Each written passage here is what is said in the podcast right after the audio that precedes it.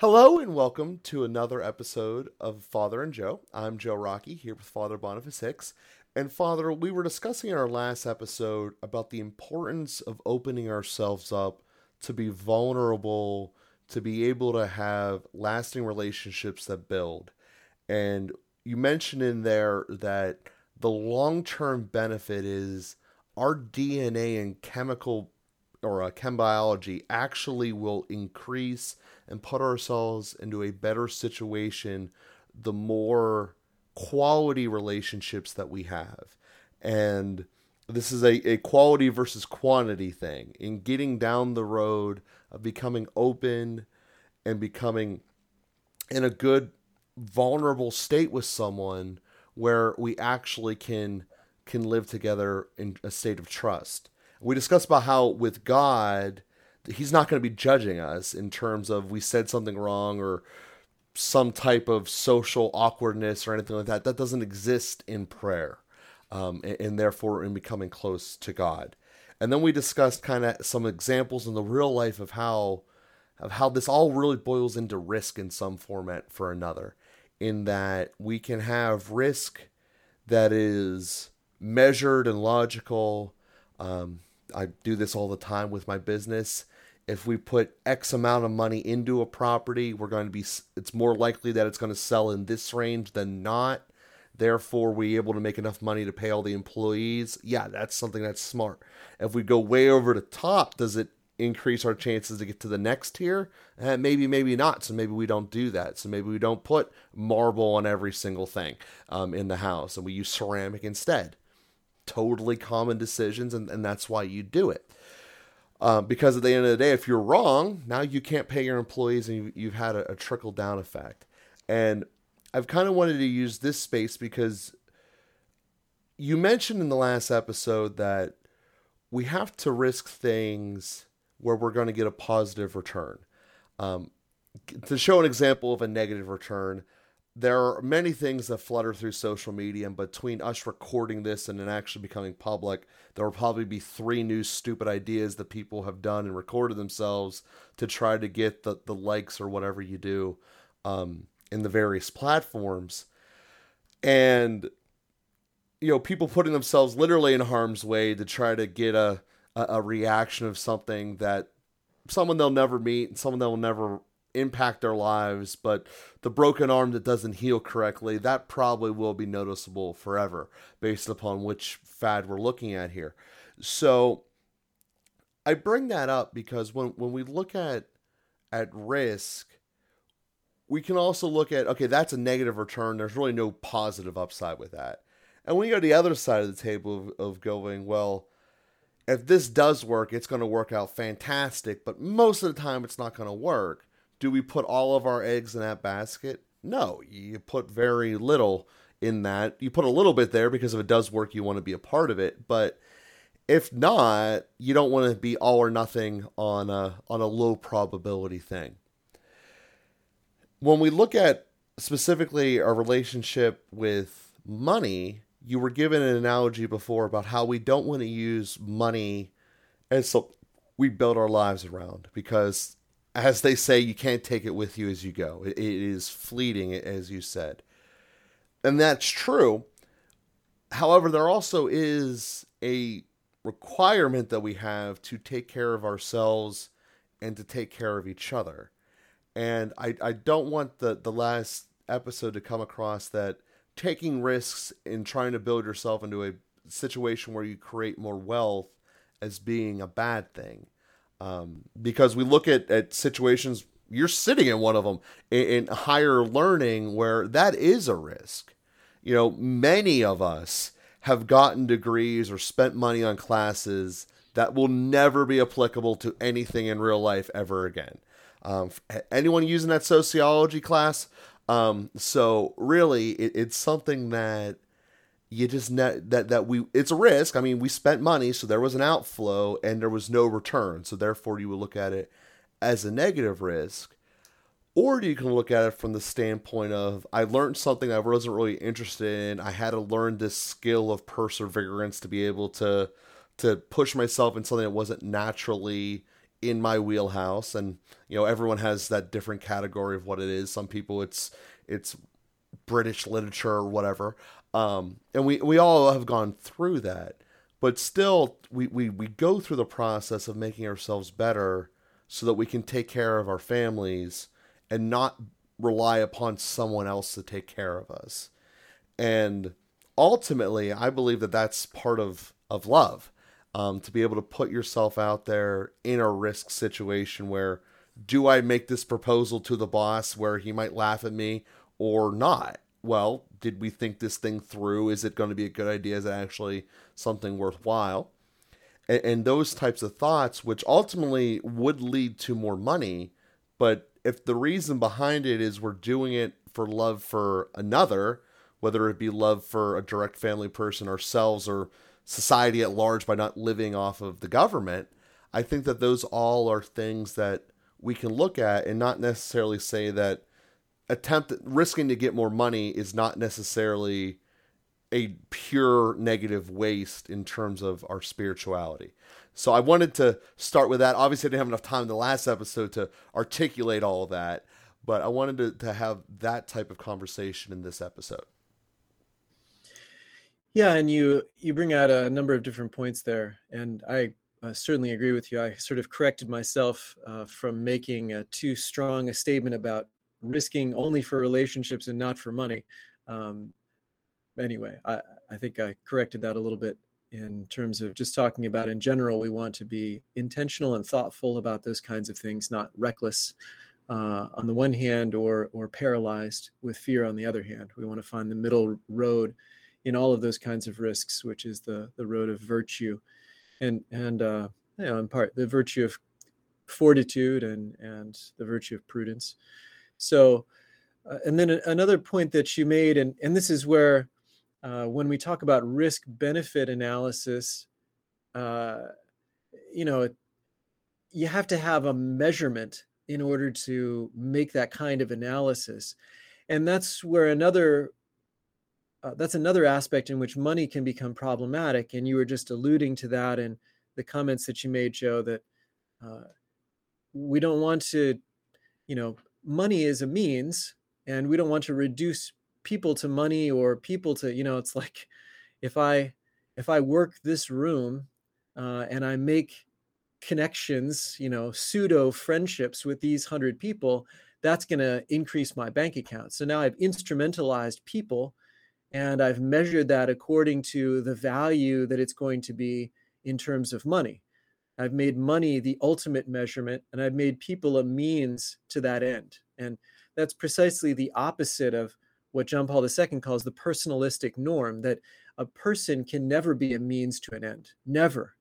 That anytime a person is a means to an end, it's sin. There's there's an evil there. So a person is we we collaborate with people on projects you know i like to think about the the, the places we're most inclined to instrumentalize people are maybe like in the service industry that we see the mcdonald's checkout person as a means to the end of getting my lunch. And we need to resist that never use a person as a means to an end. There is actually a mutual collaboration. We're working together on my lunch in fact and that person is also working on some other things that my payment will help them with. And so really the the work and the interaction, the encounter is beneficial for both of us. And we're uh, it's better to think of it as a kind of collaboration so that we don't instrumentalize, we don't turn a person into a means, we don't objectify the person.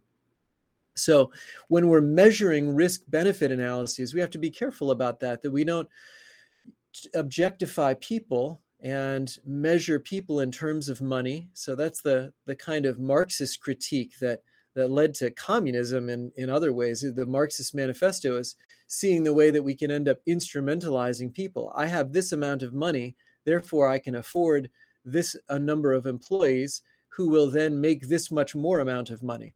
And then an employee and a computer and a factory and a machine are all kind of interchangeable parts and we can't ever do that and that's really the, the church's social teaching is pushing against that equivalence of people and parts or people and machines people are not just a more sophisticated or sometimes even cheaper version of a machine.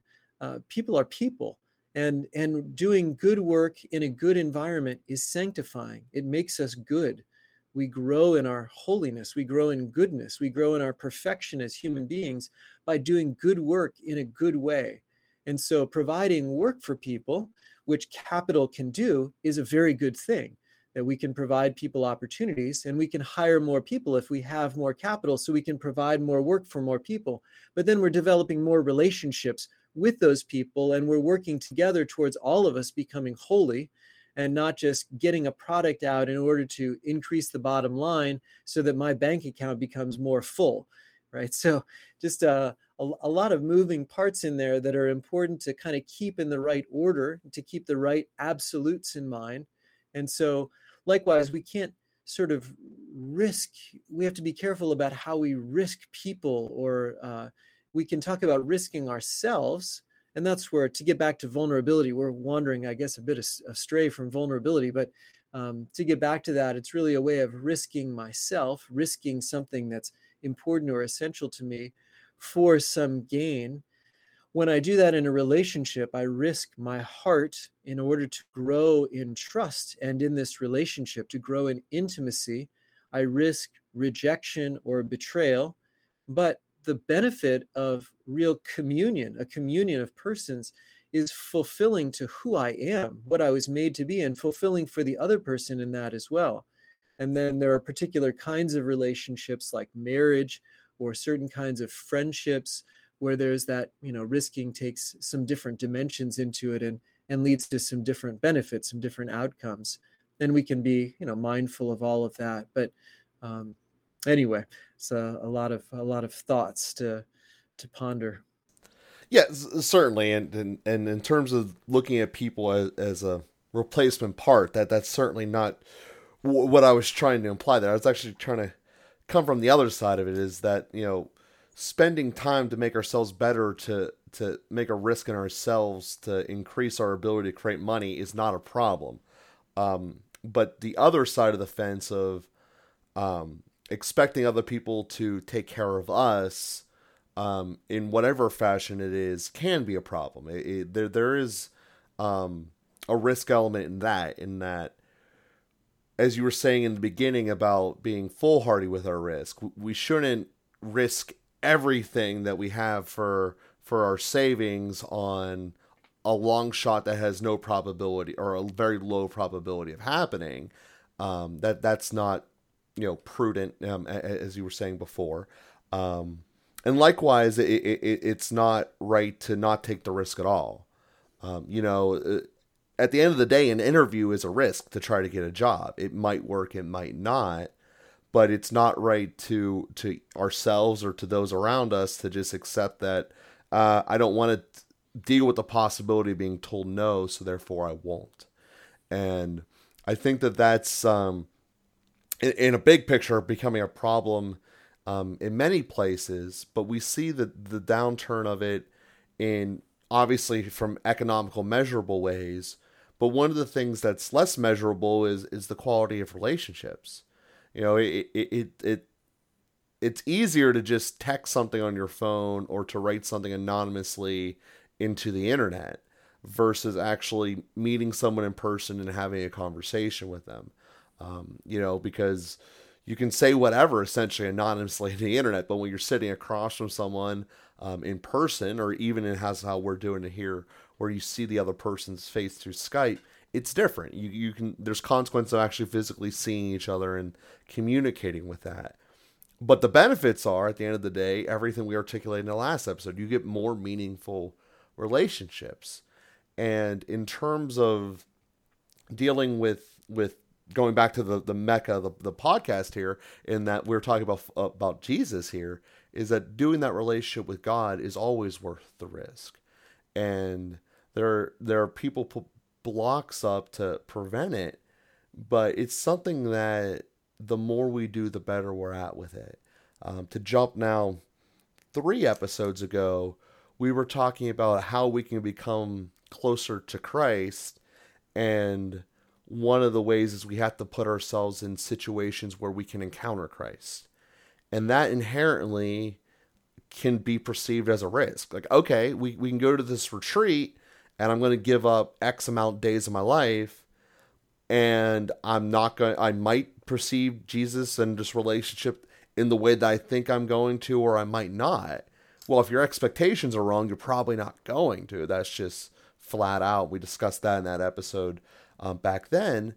But the other part of it is is that it also could be perfect and work out great. And one of the examples you gave in that was when we talk about adoration and doing extra things outside of the mass and how for most of us we experience the best benefits of adoration at the end of it. And because we sat with it as you've discussed with sitting with emotions many times. And I'll, I'll give this to you in a second but just one last thought on this is there are people who run those sensory deprivation centers where essentially you have no sense sensory activity. There's no noise, there's there's no light, anything like that.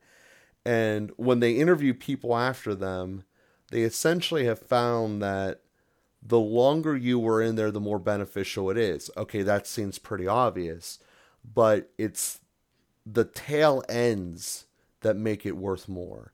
And for those who haven't done math in a long time, there's these charts that start very long where they don't get anything off the ground and then at one point they just skyrocket through the roof. And that's kind of how it can be with sensory deprivation for sure. They're able to prove that, but also with quiet prayer. You know, if, if we sit there only for five minutes or so in the beginning, yes, you'll get something out of it but you get way more out of it if you sit there for 60 or 90 or two hours, um, you know, 60 minutes, 90 minutes, or, or, or 120 minutes, um, versus stepping in three times a day for 20 minutes.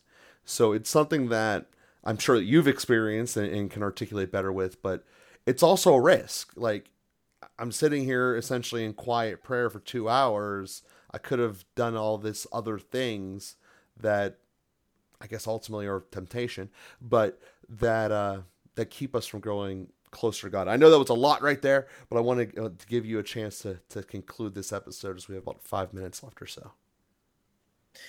Yeah, and another way of describing risk and benefit and and some of the things you're saying about prayer and putting in the time uh, we talk about investment and investments um, maybe we have a return on investment it's sort of like a risk benefit analysis. I don't know why we're all in this economic space here, but uh, return on investment, we try to calculate that before making the investment. and we understand that that return is not going to come until many years later. And there's a kind of risk there too. Uh, we don't know we're going to, we're going to live that long. Uh, so eat, drink, and be merry. Tomorrow you die. You know, eat dessert first. Life is short. I mean, we have these kinds of things that encourage us to just spend now and enjoy money now, enjoy these things now.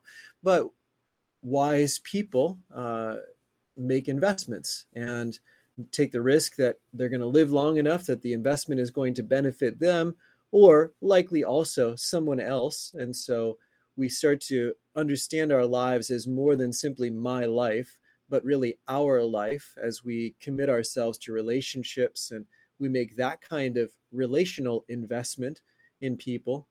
We talk about that in family terms and we talk about that also in, you know, work terms or friendship terms. We make investments in people. We invest time and energy and we're not immediately looking for the payoff.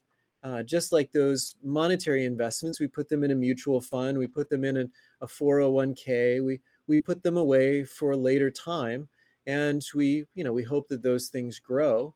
And we do that in a, a reasonable risk benefit analysis, uh, not being reckless about that. But we do that a lot in, in relationships. We invest time in people, and we're not looking for a strictly quid pro quo uh, exchange that I'm going to invest this and get an X amount out of you or something like that. But we have a kind of intuitive sense of, well, when I really go out of my way to spend time with somebody, then you know, a lot of times they go out of their way to to help me out. And um, when it all is said and done, you know, we're both winners. We both have more. We've added more to each other's lives than we could have had alone. And the investment itself is actually a blessing.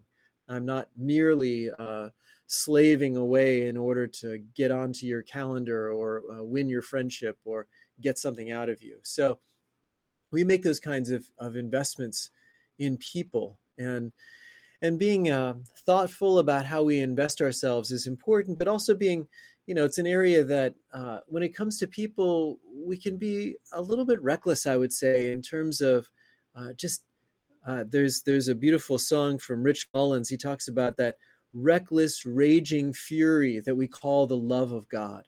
God gives us the example of real recklessness in investing himself in us and the great saints are those who were reckless in investing themselves in others. What was Mother Teresa ever going to get out of those tens of thousands of people that she picked up off the streets and really just helped to die? She took them into a house for the dying and gave them some love so that their last days of life were not in squalor on the street. What was she going to get out of them?